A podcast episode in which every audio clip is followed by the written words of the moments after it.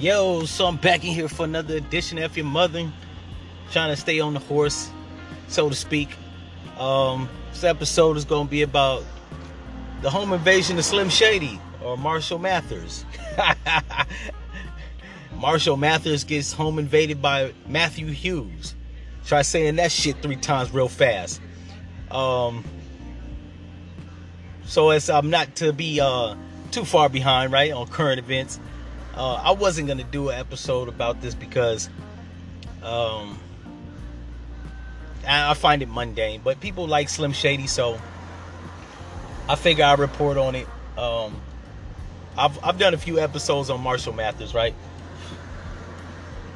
From his hypocrisy of speaking about people's rights and, I guess, societal hatred, because he used to be a culprit of it back in the 90s in his music, right? Calling people fags and trannies and shit like that, right?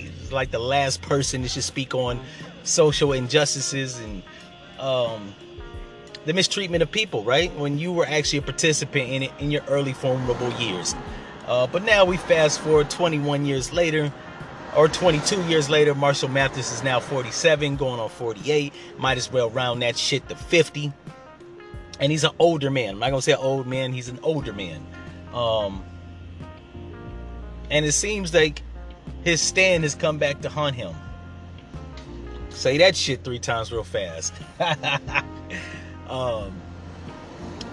Some nigga home invaded him. I think the guy that home broke into his house was about 28, right, going on 30. Was homeless and shit. I don't know how he got the celebrity booklet on celebrities' houses and shit, right? Especially because Eminem lives in Detroit. So who the fuck is selling that goddamn Hollywood Shuffle pamphlet, right? How the fuck do you find Slim Shady's house? But this motherfucker did. And from what I hear, it happened at 4:30 in the morning, right? Why the fuck Slim Shady at 47 years old is up at 4:30 in the morning is beyond me. I'm 37. Even I'm never up at fucking 4:30, right? You know, who knows, man? He might have been, you know what I'm saying, coming back from shopping for some crack. Who knows? You never know, right, with these celebrities. Maybe his daughter didn't come in, so he was worried. He's on edge and shit. From what I learned, this shit happened a few days ago.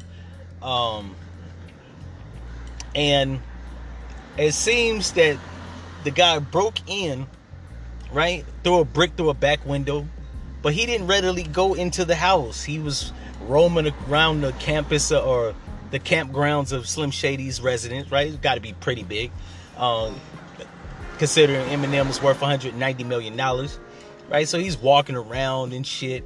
From the police reports, they say that Marshall Mathers didn't really recognize the dude, right? He even thought he was his, I think one of his nephews or some shit, right?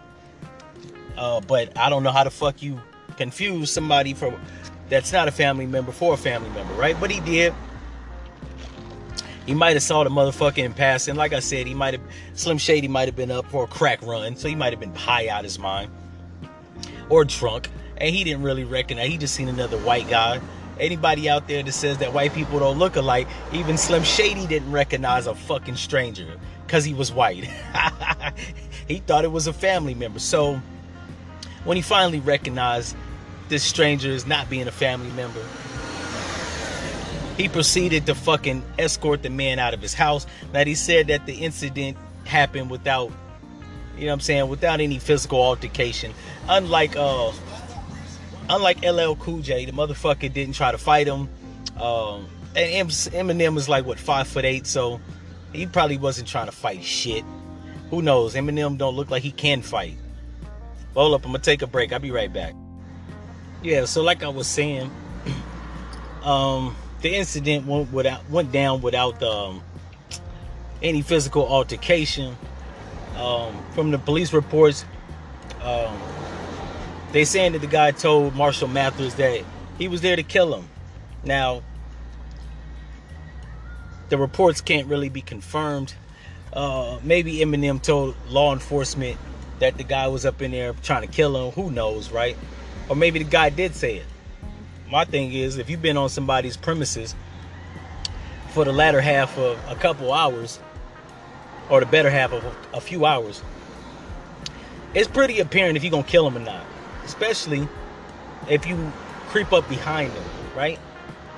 Who knows, right? They said he didn't have a weapon, so maybe Eminem freaked out and just told, you know what I'm saying, law enforcement that he thought the guy was there to kill him, right? This is a natural conclusion if you ain't robbing a motherfucker. But who knows, in white society, a motherfucker breaking your house and they don't want shit. They just want to scare you, or fuck it, maybe the dude wanted to get an autograph, so who knows. I just find it hilarious that after 22 years since releasing his Slim Shady LP and his Marshall Mathers LP, where he had the feature song featuring Dido, right? The tea's going warm, I'm wondering why they didn't blow Slim Shady head off. Maybe he just wanted to look through his window or get an autograph. Even if he could, he ain't get shit. He got locked the fuck up. It reminds me of that Slim Shady song. The Shady song. Oh, man. Who knows, man? Maybe he's going to do a Slim Shady Part 2 with the featured single called Stan Part 2, right? The sequel. Where they found the dead body of the bitch in the trunk. And they never apprehended the suspect, and he ended up finding where Slim Shady lives just to tell him, you was my inspiration. In any event, that's just been my ideal thoughts and opinions on that. If you like this episode, holler back. You know how to do it. If you don't, go listen to some of my archive episodes. It'll tell you how. And that's pretty much all I got. I don't think this episode warrants F your mother. If you didn't like this episode, F your mother though.